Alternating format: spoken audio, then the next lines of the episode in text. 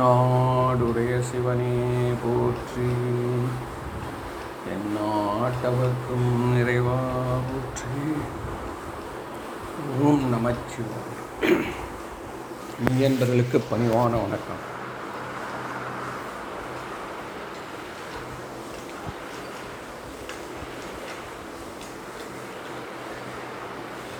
இந்த சைவ சமயத்தில் ஒரு குறிப்பிட்ட ஒரு நிகழ்ச்சி. அப்பர் சுவாமிகளுடைய வாழ்க்கையில் நடந்ததால் பெரிய புராணத்துலேயும் வருது. அது என்ன அப்படின்னா அப்பர் சுவாமிகள்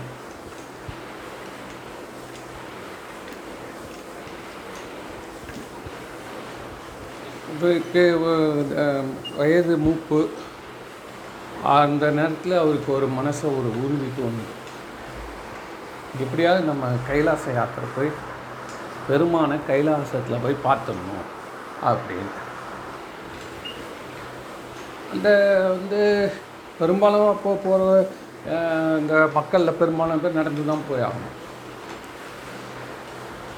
அந்த மாதிரி அவர் நடந்து கடும் முயற்சிகளை பண்ணி. அப்படியே இந்த ரூட் எல்லாமே வருது. கரெக்டாக பெரிய புராணத்தில் பார்த்தீங்கன்னா இந்த ரூட் அப்படியே வருது சார் இங்கே இந்த ஆந்திரா போய் அங்கேருந்து ஒரிசா தாண்டி அங்கேருந்து காசி போய் அங்கேருந்து பத்ரிநாத் கேதார்நாத் அந்த ரூட்டில் அந்த ரிஷிகேஷ் இதெல்லாம் இருக்கு இல்லையா? அதெல்லாம் அப்படியே தாண்டி அப்படியே நேபாளம் போய் அப்படியே போய் அவர் போகிறாரு போகிறாரு போயிட்டே இருக்கார். நல்ல காட்டு வழியில் போகும்போது அதுக்கு மேலே அவரால் நடக்க முடியல. காலெல்லாம் தேஞ்சு போச்சு. தவழ்ந்து போகிறார் கையெல்லாம் தவ தேஞ்சு போச்சு. இதுக்கு மேலே இனியும் ஒரு வினாடி கூட அவரால் நகர முடியாத நிலை வந்து விழுந்துடுறார். இந்த அப்படியே கிடக்கிறார். மனசில் மட்டும் ஒரு உறுதி அவருக்கு. என்ன என்ன ஆனாலும் சரி. ஆ? பார்த்தே ஆகணும் அப்படின்ற முடிவில் அவர் இருக்கார் இவ்வளோ கஷ்டப்படுறார பார்த்த உடனே சுவாமியால் எம்பெருமான் கருணை வள்ளல் இறக்கி விட்டனே நேராக வந்து உடனே ஒரு புஷ்ப பல்லக்கு கொடுத்து கைலாயத்தை போயிட்டு ஒரு வாட்டி சுற்றி பார்த்துட்டு அங்கே இருக்கக்கூடிய என்னுடைய கோலத்தை பார்த்துக்கோ நல்லபடியாக வீட்டுக்கு போயிட்டு ரெஸ்ட் எடுப்பான்னு சொல்லலை. என்ன பண்ணுவார்? ஒரு முனிவர் மாதிரி வரார். அதாவது சுவாமி. அவர் என்னதான் கணக்கு வச்சுருக்கான்றது அவருக்கு தாங்க தெரியும். என்ன கணக்கு. நாலு எல்லாத்தையும் இழந்துட்டு எல்லாத்தையும் இழந்துட்டு உயிர் உடம்புல இருக்கிற உடம்பும் தேஞ்சு போச்சான் காலே வந்து பாதங்களே இல்லை கையே இல்லை அந்த அளவு தேஞ்சு போய் கிடக்குறாரு. உழுந்து புரண்டு கிடக்குற அவர்கிட்ட வந்து இதுக்கு மேலே என்ன அவர் நீ சோதனை பண்ண வேண்டியிருக்கு? மறைய மாறுவேடத்தில் வந்து ஐயா யார் நீங்கள் என்ன இந்த நடுக்காட்டில் இப்படி விழுந்து கிடக்குறீங்களே? என்ன விஷயம்? எங்கேருந்து வந்தீங்க? எங்கே போகிறீங்கன்னு உடனே அதுக்கு இவர் அப்பர் சுவாமி சொல்கிறார் நான் வந்து கைலாயம் போகிறேன் கைலாயம் போய் சுவாமி தரிசனம் பண்ணோன்னு நான் தமிழ்நாட்டிலேருந்து வந்திருக்கேன். அதனால் இதை வந்து கொஞ்சம் மூச்சு வாங்கிட்டேன் நான் எப்படியான ஊருக்கு புரண்டு போயின்னு இருக்கேன். உடனே அவர் சொல்கிறாரு கைலாயம்மா நீயா?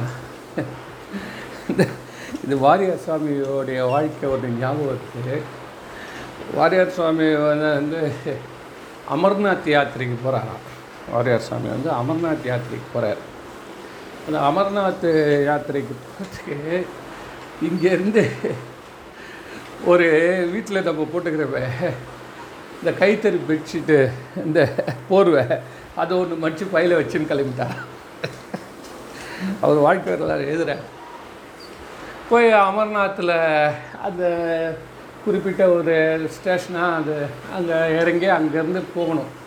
அதுக்கு மேலே மக்கள் வந்து பனிப்பாறைகள் மேலே நடந்து போய் தான் பார்க்கணும். அப்போது இவர் அந்த வழியில் நடக்க ஆரம்பித்தோடனே அங்கே இருந்த ஒரு இராணுவ வீரர் நம்ம தமிழ்நாட்டை சேர்ந்த அவர் இவரை பார்த்துட்டு ஐயா சுவாமி என்ன சமாச்சாரம்? எங்கே போகிறீங்க மேலே ஒரு துண்டு போட்டுன்னு வேஷ்டி கட்டி ருத்ராட்சிக்கெலாம் போட்டால் கையில் ஒரு மஞ்சப்பை எடுத்துட்டு கிளம்புறீங்க. என்ன சமாச்சாரம்? நான் அமர்நாத்துக்கு போகிறேன் சுவாமிப்பா இது இந்த ட்ரெஸ்லையா அப்படியே விரைச்சி போய் அங்கேயே அப்படியே கட்டையாகிடுவேனே என்ன சுவாமி என்ன இப்படி வந்திருக்கீங்களே சொல்லி கூட்டிகிட்டு போயிட்டு தன்னுடைய இராணுவத்தில் தனக்கு கொடுத்தது அந்த பெரிய பெரிய கம்பளிகள் காலுக்கு பூட்ஸு கை க்ளவுஸு தலைக்கு இதெல்லாம் கொடுத்து ஐயா இல்லைன்னா அப்போயே ஸ்பாட்லேயே போயிடுவீங்க நீங்கள் தமிழ்நாட்டுக்கு எவ்வளோ நீங்கள் செய்ய வேண்டியது இருக்குது இதை போட்டுன்னு போயிட்டு வந்து வரப்போ கொடுத்துட்டு போங்க அப்படின்னு அனுப்பிச்சி வச்சார். சொல்கிறார் இது அவர் வரலாறு எழுதுறார். அப்படிலாம் வெள்ளந்தியா இருந்திருக்காங்க. அநியாயத்துக்கு கடவுள் மேலே நம்பிக்கை போட்டு கழுவிட வேண்டியது. இந்த மாதிரி வழியில் யாராவது ஒருத்த வந்து இறைவனுடைய ரூபத்தில் வந்து காப்பாற்றுறான் அடியார்களை. இது நிறைய பேர் சொல்லுவாங்க. அது ஏன் கேட்குறீங்க இது மாதிரி வந்து அதில் இன்னொரு ஒரு வேடிக்கை என்னென்னா இந்த துறவிய அந்த ஊர் ஊராக போகிறாங்கல்ல அதாவது பரிவராஜ்ய யாத்திரைன்னு சொல்லுவாங்க. அப்படியே திருந்துக்கினே இருக்கும் அது மாதிரி ஒன்று இருக்குது. அது என்ன குரூப்புன்னு கேட்டிங்கன்னா கையில் காசே வச்சுக்கூடாது கையில் காசே இல்லாமல் இந்தியா ஃபுல்லாக சுற்றி வருவான் சார். நம்ம நம்ம கிளம்புனோன்னா முதல்ல கேஷ் கொஞ்சம் இல்லை ATM card credit card GPay என்ன ஃப்ரெண்ட்ஸுக்கான அவங்க நம்பர் கூப்பிட்டோடனே அவங்க போடுற மாதிரி எல்லாம் எடுத்துக்கின்னு ரொம்ப ஜாக்கிரதையாக இந்த கூப்பன் கூப்பன்லாம் எடுத்துன்னு போய் மற்ற இடத்துக்களை காமிச்சு ஒரு டூர் போகிறதுனா நம்ம எவ்வளோ ஏற்பாடு பண்ணுறோம்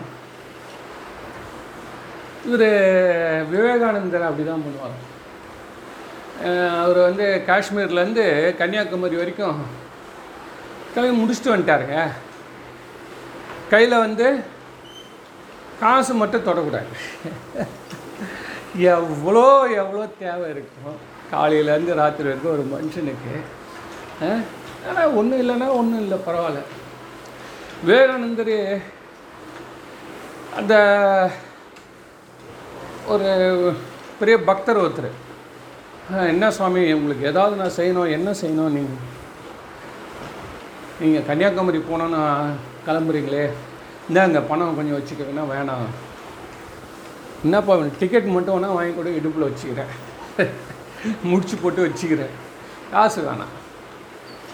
சரின்னு சொல்லி டிக்கெட் மட்டும் வாங்கி கொடுக்குறேன் சாப்பாட்டுக்கு என்ன பண்ணுவோன்னு அதெல்லாம் எனக்கு அதெல்லாம் நான் யோசித்தோம்னா நான் போக முடியாதுங்க உடனே என்ன பண்ணுறாரு ட்ரெயினில் ஏற்றார் அந்த ட்ரெயின் அப்படியே ஒரு குஜராத் தாண்டி அப்படியே வந்துன்னு இருக்குது அப்போ எதிரில் வந்து ஒரு குஜராத்து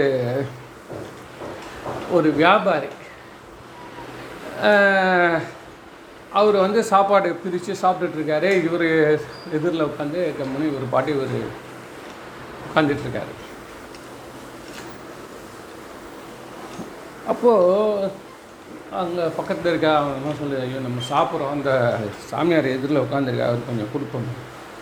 நீ அவர் விவேகானந்தர் காதுபடவே சொல்கிறார் இந்த வயசில் உழைச்சி சாப்பிடலன்னா இவங்கெல்லாம் பிறந்ததே வேஸ்ட்டு இந்த இளைஞராக இருக்கிறப்ப இந்த வயசில் உழைக்கணும்.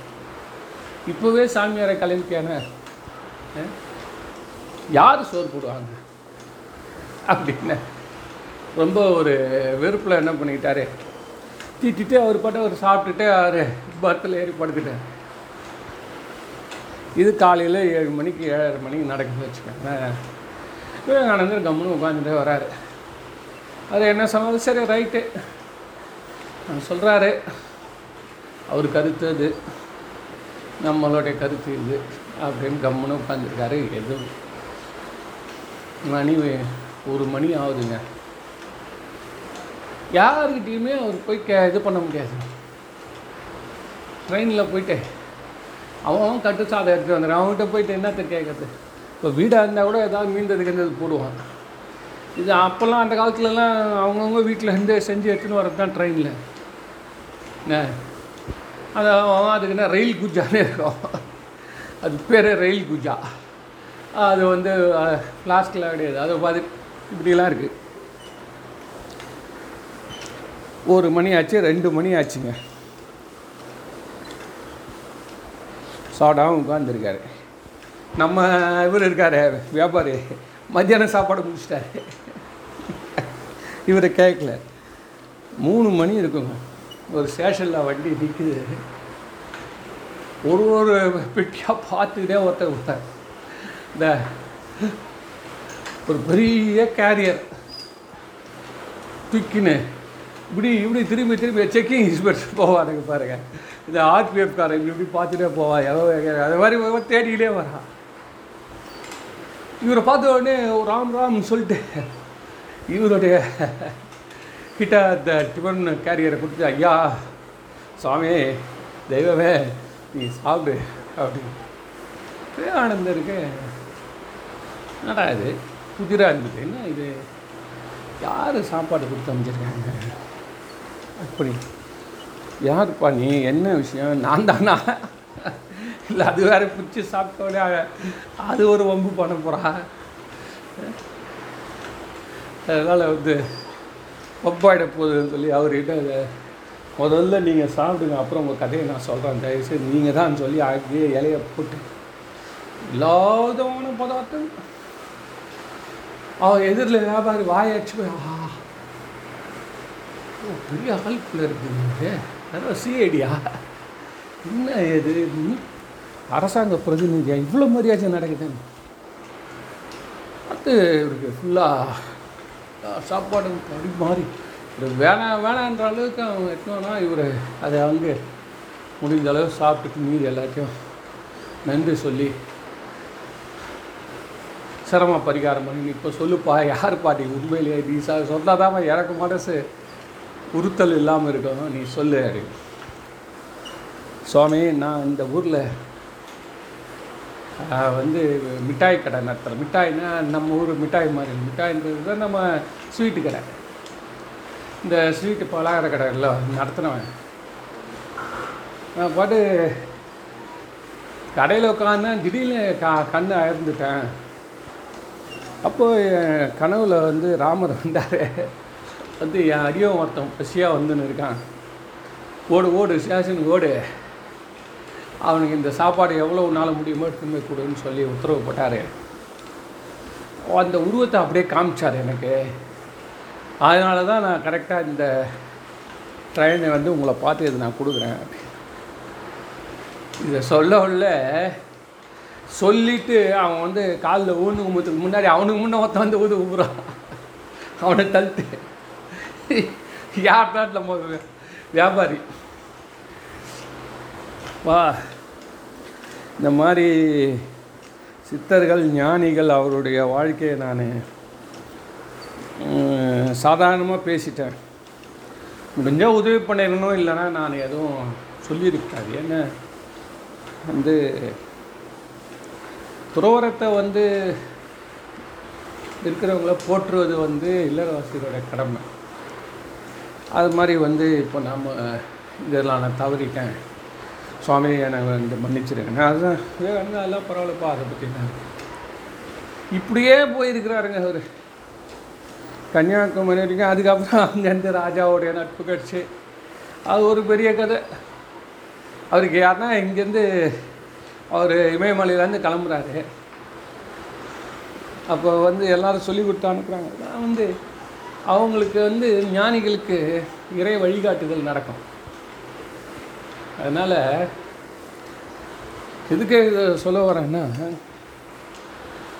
இந்த மாதிரி அப்பள சுவாமிகள் இவர் இவ்வளோ தூரம் இவர் கிளம்பி வராரு. எந்த ஏற்பாடும் எதுவுமே கிடையாதுங்க. ஆனால் ப்ளீடிங் தான். உடம்பெல்லாம் ப்ளீட் ஆகிட்டு இருக்குது உடனே இவர் சுவாமி யார்? நம்ம ஆள். நம்ம சுவாமி என்ன பண்ணுறாரு மாற நீ வந்து இப்படியே போனால் இப்படியே போனேன்னா நீ வந்து போனோன்னு நினைக்கிறிய இது எவ்வளோ பெரிய தப்பு தெரியுமா? அவன் எவ்வளோ பெரிய ஆள் பார்த்தாமல் அவனால் வந்து எதில் திட்டலாம் விவேகானந்தரா? இவர் வந்து டீபாரலைஸ் பண்ணுறான் என்ன சொல்கிறார் சுவாமி? அப்பா எவ்வளோ பெரிய பெரிய முனிவர்கள் ரிஷிகள் இளைஞர்கள் பக்தர்கள் அவெல்லாம் வந்து கைலாயம் பல மலைகளை பனி மலைகளை கடந்து போகணும். அவனாலேயே முடியாமல் எவ்வளோ பேர் தோத்துட்டாங்க. இதில் நீ ஒரு கந்தையை கட்டிக்கிட்டு வந்து அதுவும் இப்போ இங்கேயே உனக்கு கை கால்லாம் தேஞ்சு போய் கிடைக்குது. அதனால் நீ இப்படியே திரும்பிடு எவ்வளோ சீக்கிரம் திரும்பி எவ்வளோ சீக்கிரம் போய் நீ டிடி இன்ஜெக்ஷன் போட்டு எரியோ அந்த அளவு போயிடு போயிடு. அப்படின்னு ஒன்று அதுக்கு அப்பர் சுவாமி சொல்கிறாரு மாலும் உடல் கொண்டு ஐயனை காணாது மீளேன்ட்டார். இந்த உடம்பு என்னைக்குனாலும் போதானப்பா போகுது எவ்வளோ பெரிய ஆளுகள். இப்போ நம்ம உடம்பு நம்ம தொட்டு பார்த்துக்கணும் இந்த நேரத்தில். ஏய் போகிற நீ போகிற நீயா அம்மா.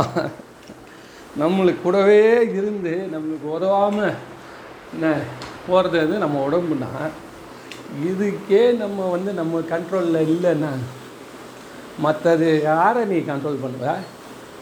கண்ட்ரோல் பண்ண நீ நினச்சின்னு இருப்ப. அவன் தான் உனக்கு அதிகமாக வேட்டு வைப்பான். என்ன? எதில் பார்க்கலாம். அரசியலில் கூட அதிகமாக பார்க்கலாம். கூடவே யார் இருக்கானோ நம்பர் டூவில் இருக்கவன் தான் நம்பர் ஒன்னை வீழ்த்துவான். அது வந்து இந்த காலத்துலேயுமே உண்டு.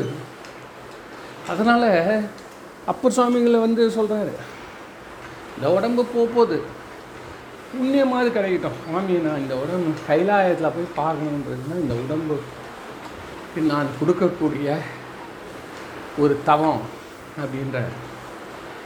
அப்போது சுவாமி சொல்கிறாரு பாருங்க பக்கத்தில் ஒரு பழம் இருக்குது. என்ன? நீ போ. என்னை நம்பு. நீ போய் குழி மூழ்கு. எழுந்துரு. நீ கைலாய காட்சி பார்க்கலாம். இங்கேயே உனக்கு காட்டுறேன் அப்படின்னு அசரீதியாக சொல்லிவிட்டு மறைஞ்சிடறாரு. அப்புறம் தான் அவருக்கு சுவாமி ஓஹோ வந்து ஒரு சுவாமியோடைய அசரீதி தான். அவருடைய திருவிளையாடல் தான் தெரிஞ்சு. திருப்ப அந்த குளத்தில் குளிக்கிறார். இந்த குலக குளத்தில் முழுகி அப்படி நிமிந்துக்கிறாரு இவர் இருந்தது எங்கே எங்கேயோ திபத்தாண்டா இருந்திருக்காரோ எங்கே இருந்தாரோ தெரில நேபாளை தாண்டி எங்கே இருந்தார்? அப்படி நிமிர்ந்து எழுந்தா நம்ம ஊரில் திருவையாறு. திருவையாறில் அந்த கோயிலுக்கு பக்கத்தில் இருக்கக்கூடிய அதில் இருந்து அப்படியே எழுந்துக்கிறார் சார் திருவையாறு அதுலேருந்து எழுந்து பார்த்தா திருவையாறு. உடம்பெல்லாம் பார்த்தா பளிச்சுன்னு ஆகி போச்சு உடம்புல ஒரு காயம் இல்லை ஒரு இது இல்லை உடம்பு நல்ல வலிமையோடு வந்துடுச்சு உடம்பு பழையபடி. ரொம்ப உற்சாகம். இது எப்படின்னா பரமபத பாம்பில் பாம்பே ஏணி ஆக்கின கதை இது நம்ம என்ன நினைப்போம்? ஓ மேப்பில் வடக்கு இருந்து கீழே சர்ன்னு பாம்பில் இறக்கி விட்டாயா அப்படின்னு நம்ம நினைப்போம். ஆனால் இந்த ஆன்மா வந்து ஏணியில் ஏறி இருக்குது பூகோளத்தில் பார்த்தா பாம்பில் இறங்கியிருக்கு. இந்த ஆன்மா என்ன பண்ணியிருக்கு? கைலாய லெவலுக்கு போனதால் சுவாமி வந்து கைலாயன்னா என்ன தெரியுமா உனக்கு? கைலாயன்றது என்ன நினச்சின்னு இருக்கேனே நீ? ஒரு பனி மலையில் சுவாமி நானும் உட்காந்துருப்போம் புளித்தோல் கட்டின்னு நினச்சின்னு இருக்கேன் டிவி சீரியலில் சினிமாவில் கட்டுற மாதிரி. கைலாயம் என்றால் இறைவன் இயங்கும் இடம் இறைவன் இருக்காங்க அவன் இயங்கணும்னாலே அவனுக்கு அருள் வேணும். சக்தி அருள் இல்லாமல் அருளே தான் இந்த உலகத்தை இயக்கிறான். அருள் இல்லாமல் நம்மளால் கூட அவன் கிட்ட போகவே முடியாது சார். இப்போது இறைவன் ஒருவனேன்னு நம்ம சொல்கிறோம்ல அது பரசிவம். அதை நம்மளால் எந்த காலத்திலும் புரிஞ்சுக்க முடியாது உணர முடியாது. அதனால தான் இறைவன் நம்மெல்லாம் புரிஞ்சுக்கணுன்றதுக்காக தனக்கு ஒரு வைப்ரேஷனை கொடுத்து வரான். இப்போ புயல் வருது. காற்று அடிச்சும்போது பார்க்குறோம். இந்த புயல் ஃபார்ம் ஆகிறதுக்கு முன்னாடி எங்கடா அந்த கடல்லன்னா எப்படி தெரியும்? அங்கே தான் இருக்குது அது. ஒரு குறிப்பிட்ட சுழற்சியில் அது வருது இல்லை நம்ம பார்க்க முடியுது. மழையாகவும் காற்றாகவும் புயலாகவும் இடியாகவும் மின்னலாகவும் மாறின்னு வருது அங்கேருந்து வருது. அது மாதிரி அந்த அருள் சக்தி தான் நம்மளை வந்து கொண்டு போய் சேர்க்குது. ஆக ஒரு ப்ளஸ் ஒரு மைனஸ் இருந்தால் ஒரு இயக்கம் நடக்கும். இல்லைன்னா அது அப்படியே நியூட்ரல் இருந்துன்னு இருக்கும் ஸோ இறைவன் இயங்கும் பொழுது ஒரு ப்ளஸ் மைனஸ் கண்டிப்பாக தேவை. அதுதான் இறைவனே அந்த கோலத்தை காமிச்சான் சார். நீ மனுஷங்கிட்ட சொன்னியானா ஒருத்த ஒருத்த சொன்னா நம்ப மாட்டான். இந்த உலகத்துக்கு மட்டும் அது பொருள் ஆகிடும் இந்த பூமிக்கு மட்டும் பொருள் ஆகிடும் ஆனால் அண்ட சராசரங்களும் எப்படி இயங்குதுன்றது இறைவன் தன்னுடைய ஸ்வரூபத்தை காட்டுறது தான் கைலாயம் அது என்னன்னா ஆணும் பெண்ணுமாக இந்த உலகத்தை இயக்கி கொண்டிருப்பவன் இறைவனும் அவனது ச- அருளும். சக்தி அல்லது அருள். இதுதான் வந்து இது சாதாரண கதை இல்லை சார். ஆதாம் ஏவாள் ரெண்டு பேர் வந்து அங்கே ஒருத்தங்க ஆப்பிள் சாப்பிட்டாங்க. இது மாதிரி கதை இல்லை இது. இது வந்து பிரபஞ்சத்தோடைய தீரி. பிரபஞ்சத்துடைய ஃபார்முலா இறைவனுடைய நோக்கம் என்ன? எல்லாமே ஆணும் பெண்ணுமாக தான் ப்ளஸ் மைனஸ் இயங்குகிறது. அதனால் அந்த இயக்கத்தை செய்பவன் இறைவனே. செஞ்சு விட்டுல ரெண்டு பேரை படைச்சி விட்டுல சார். அங்கே இருந்து அந்த கரண்ட்டை கொடுத்துன்னுக்குறாங்க சார். ப்ளஸ் மைனஸை அவங்க அதுதான் நம்ம உணரணும் அதனால தான் ஆணும் பெண்ணுமாக யாராவது நம்ம வீட்டுக்கு வராங்கன்னு வச்சுக்கோங்களேன். அதை நம்ம வந்து அவங்கள வரவேற்று போற்றி மகிழ்கிறப்போ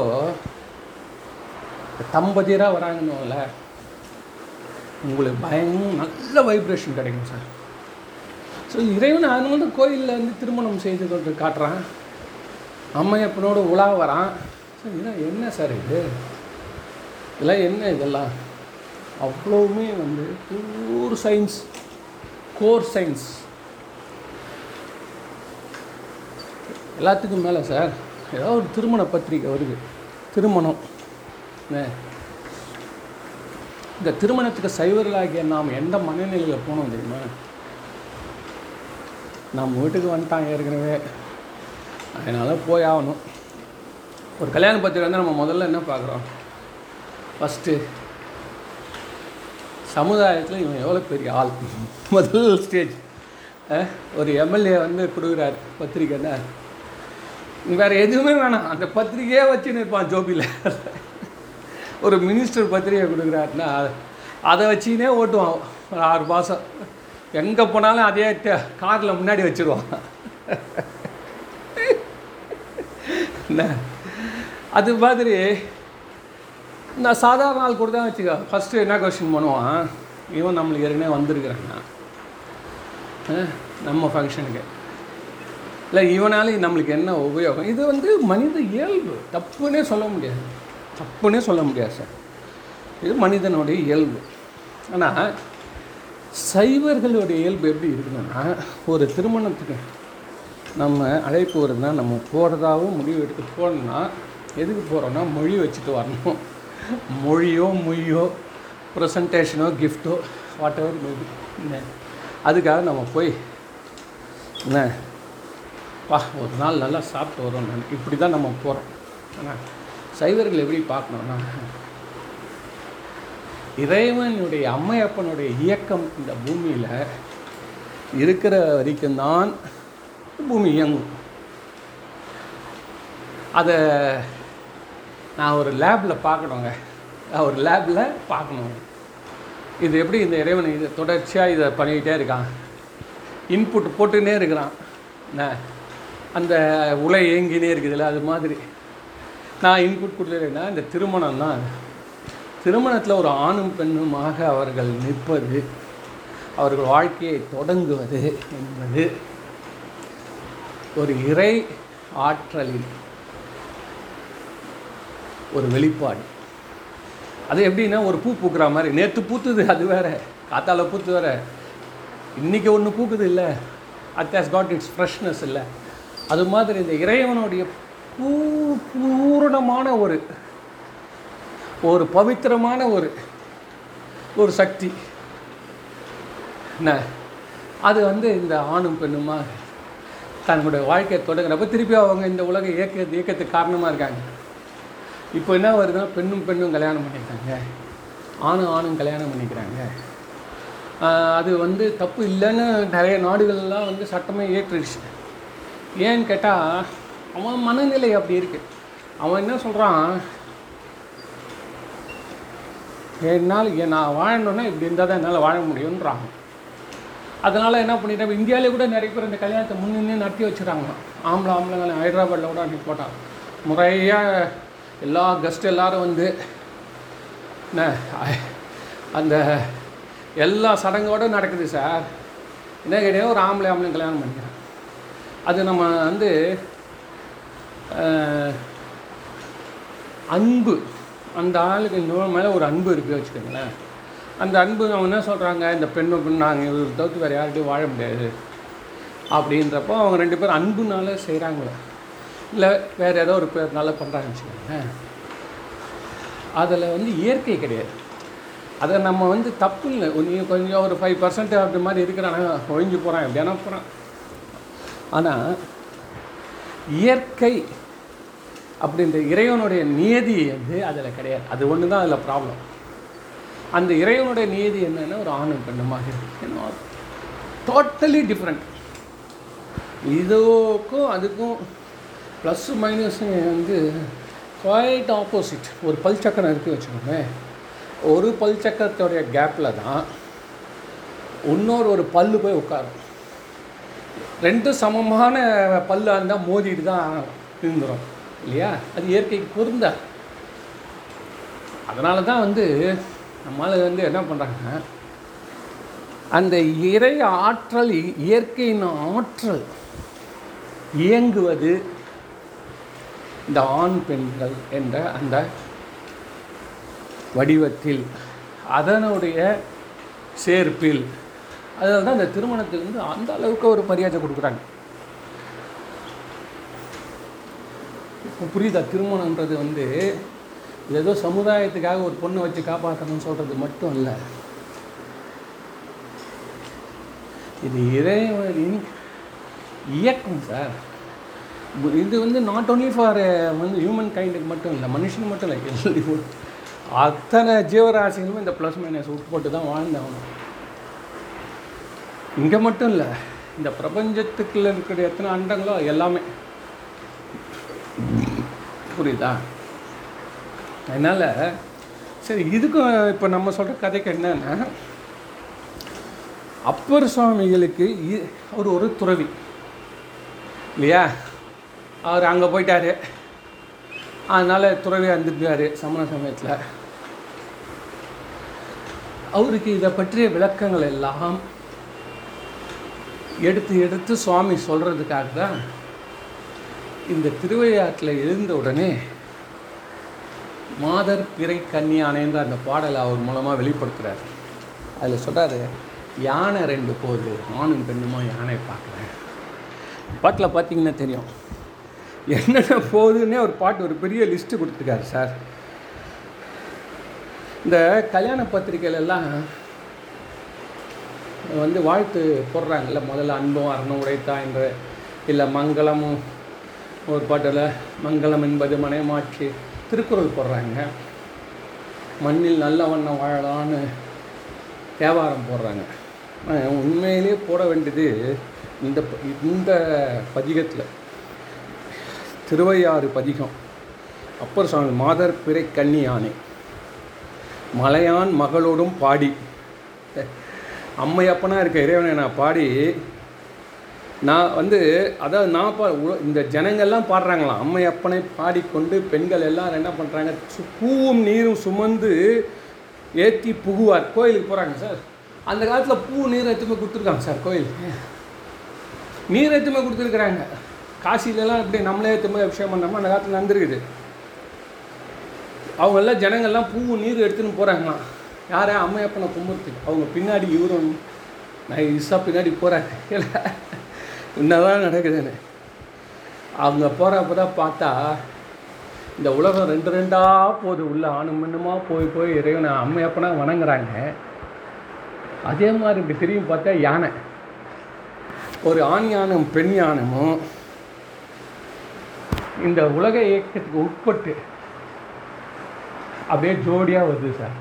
அப்போ என்ன ஆகுது? யானை கூட்டம் தொடர்ந்து பூமியில் இயங்குது அதோடைய பிறவி வளருது.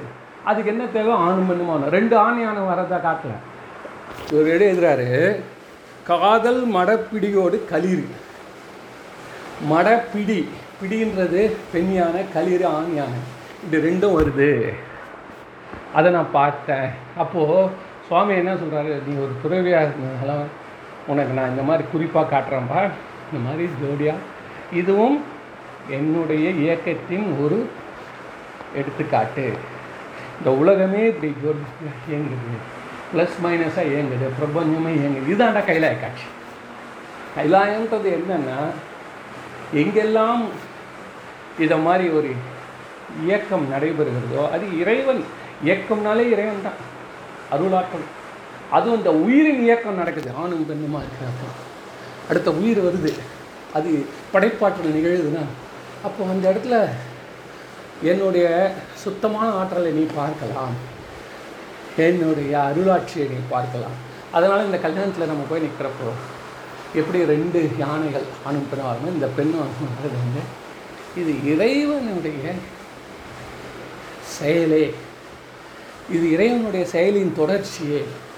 அதனால் அம்மை அப்பனா இந்த இதுதான் கைலாய காட்சி. இதுதான் ப்ளஸ் மைனஸ் பார்க்குறேன் அப்போ பிரபஞ்சத்தையும் இதே மாதிரி நான் பார்க்கும்பொழுது நான் கடவுளே பார்த்துட்டேன் ஸோ இந்த மாதிரி இந்த குடும்ப வீட்டுக்கு வரவங்கள நானும் பெண்ணும் நான் சிவபெருமானினுடைய வடிவமாகவே அவனுடைய இயக்கமாகவே அவனுடைய தத்துவமாகவே பார்த்தீங்கன்னா எப்படி சார் உங்களுக்கு உங்களை சுற்றி கெட்டது இருக்க முடியும்?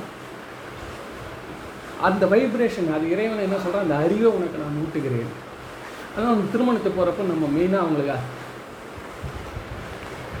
அவர்களை வந்து சிவத்தின் செயலாகவே அந்த நிகழ்ச்சியை நாம் பார்த்து மகிழ்ந்து இறைவனை போற்றி மகிழணும். அதுதான் திருமணத்துக்கு போகிறோம் அதான் இந்த திருமணத்தில் இந்த பாட்டு தான் போடணும். நானே இந்த தான் போட்டேன். தொண்ணூற்றி நாலு திருமணத்துக்கு இதுலேருந்து ஒரு பாட்டு எடுத்து போட்டேன். அது என்ன பாட்டு போட்டேன்னா ஏடு மதி கன்னியானை ஏந்திழையாளோடும் பாடி காடோடு நாடும் மலையும் கைத்தொழுது ஆடா வருவேன். ஆடல் அமர்ந்து உடைகின்ற ஐயாறு அடைகின்ற போது பேடை மயிலோடும் கூடி பேடை பெண் மயில் ஆண் மயில் மயிலோடும் கூடி பிணைந்து வருவன கண்டேன். மயில் ரெண்டு ஜோடி அவர் தான் ஒரு ஜோடி வருது சார். கண்டேன் அவர் திருப்பாதம். அடா அடா இறைவனை பார்த்த இறைவனுடைய திருவடிகள் திருவடின்றது என்ன? ஞானம். பரஞானம் அபரஞானம். இந்த இறைவன் இந்த இறை இயக்கத்தை பற்றி அனைத்து அறிவும் எனக்கு கைலாயத்தில் போய் தான் கிடைக்கும். அறிவினால் வருவது ஆனந்தம். அந்த திருவடின்றது ஞானம். அந்த ஞானத்தை கண்டேன் அவர் திருப்பாதம் கண்டறியாதன கண்ட இது வரைக்கும் நான் இந்த பிரபஞ்சத்தோடைய அப்படியே பார்க்குறேன் என்னால். லட்ச லட்சம் கோடி கோடி அணுக்கள் இயங்குறது என்னால் பார்க்க முடியுது. நான் தெய்வ நிலைக்கு நான் உயர்கிறேன்றது இதுதான் சார் ஒரு திருமணத்தில் நம்ம உணர வேண்டும் நம்ம என்ன நினைக்கிறோம்? வா சீக்கிரம். இவ்வளோ கூட்டம் நிற்குது பஞ்சு போட்டானுங்களா? என்னன்னு தெரியல. லேட் பண்ணுவானுங்களா? பின்னாடி நிற்கணுமா என்ன பண்ண ஹெல்ப் பண்ணணும்? பார்க்கறதுக்கு வெளியில எல்லாம் பொறுமையாக நிற்கிற மாதிரி நிற்போம் ஐயோ இந்த ஃபோட்டோக்காரனா ரொம்ப நேரம் இழுக்கிறானே. அது ஃபோட்டோ முடிச்சிட்டோடனே வீடியோக்காரன் கொஞ்சம் இருங்கன்னுவான். யார் நம்மளுக்கு? மனம் கூட கொடுத்தோமா? மழை வரா மாதிரி இருக்குது வீட்டுக்கு போய்? ஆகணும் இப்படிலாம் நம்ம செஞ்சு வச்சுருக்கிறோம் ஆனால் உண்மையிலே எப்படி ஒரு சைவர்கள் ஒரு திருமணத்தை கண்டு போற்ற வேண்டும்ன்றது? முதல்ல என்ன சொன்னேன்? யானை சொன்னேன்.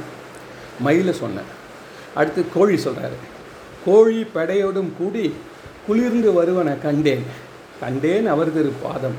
கண்டறியாதன கண்டேன் கோழி சொன்னார் அடுத்தது வரிக்குயில் பேடையோடு ஆடி வைகி வருவன கண்டேன் கண்டேன் அவரது பாதம் கண்டறியாதன். அடுத்தது குயில். அடுத்தது சிறையிலம் பேடையோடு ஆடி சேவல் வருவன கண்டேன் கண்டேன் அவரது பாதம் கண்டறியாதன கண்டேன் அதுக்கு அடுத்தது வண்ண பகண்டலோடு ஆடி வைகி வருவன கண்டேன். பகன்றில்ன்ற ஒரு பறவை. அடுத்தது இடிக்குரல் அன்னம் ஓர் ஏனம். ஏனம்னா அது இடிக்குரல் அன்னதோர் ஏனம் பன்றி. அதுவும் ஜோடி ஜோடியாக வருது. அடுத்தது கருங்கலை பேடையோடு ஆடி அந்த கருங்கலைன்ற பறவை அதுவும் பேடையோடு ஆடி வருது. அப்புறம் அடுத்தது நல்துணை பேடையோடு ஆடி நாரை வருவனை கண்டேன். நாரை ஜோடி ஜோடியாக வருதான். அடுத்தது பைங்கிளி பேடையோடு ஆடி பறந்து வருவனை கண்டேன். கிளி பேடையோடு வருதான். அடுத்தது இளமண நாகு தழுவி ஏறு வருவன கண்டேன். நாகு இந்த மாடு. இளமண நாகு தழுவி ஏறு பசுமாடு. கண்டேன் அவரது பாதம். இதெல்லாம் பார்த்தீங்கன்னா இவ்வளோ கருத்து இருக்குது. இதில் நீங்கள் ஆசை போட்டிங்கன்னா இவ்வளோலாம் அவங்களுக்கு சொல்கிறதுக்கு நேரம் கிடையாது. ஆ, அவன் என்ன எழுதுறாங்கன்னா எல்லாம் திருவையாற்றில் நிற்பவும் சரிப்பவனான எல்லாம் தத்தமது துணைகளோடு சிவமும் சக்தியுமாக விளங்குவதை கண்டு கழித்து அதான் சிவமும் சக்தியாக இருக்கிறத அவர் கண்டு கழித்தார் அப்படின்றத ஒரு வரியில் போட்டிருக்காங்க. அது பின்னாடி இவ்வளோ பெரிய சயின்ஸ் இருக்குது இவ்வளோ பெரிய விஷயம் இருக்குது இவ்வளோ பெரிய இறைவனுடைய கருணை ஆற்றல் இயக்கம் அருள் இருக்கிறது. அதனால் இது இந்த மாதிரி தேவாரம்ன்றது சாதாரணமாக நினைச்சிடாதீங்க. பஜனை பண்ணுற மாதிரி. எவ்வளோ பேர் பார்க்குறோம் இந்த பஜனை பண்ணுறோம் அதெல்லாம் இதுக்கு கம்பேர் பண்ணுறப்போ அதுவும் சிறந்த வைத்தது. ஒரு அதாவது அதெல்லாம் பாலப்பாடங்கள். இதெல்லாம் வந்து ஆராய்ச்சி பாடங்கள். எப்படி ஒரு டென்த்து படிக்கிறதுக்கும் சார் சில பேர் ஏழு பிஹெச்டிலாம் வாங்கியிருக்காங்க சார். அன்றைக்கி ஒருத்தர் சொல்கிறார் நான் ஏழு பிஹெச்டி வாங்கியிருக்கேன் இந்த இந்த இதெல்லாம் பூச்சி பற்றிலாம் அனலைஸ் இது மாதிரி இதெல்லாம் பிஹெச்டி சப்ஜெக்ட் ஆனால் அது அவ்வளோ லைட்டாக பணியோடு அழகாக கொடுத்ததால தான் இத்தனை வருஷம் நிற்குது இல்லைன்னா நிற்காது நிச்சயமாக இவ்வளோலாம் நிற்காது அதனால் இந்த கருத்தை இன்றைக்கி நான் உங்ககிட்ட பகிர்ந்துன்னு நினச்சேன். அதை உங்களுக்கு நான் சொல்கிறேன் மேலும் ஒவ்வொரு திருமணத்தையும் நீங்கள் இந்த நோக்கத்தோடு கண்டு கழித்து ஆசீர்வாதம் பண்ணுவீர்களாக. நன்றி வணக்கம்.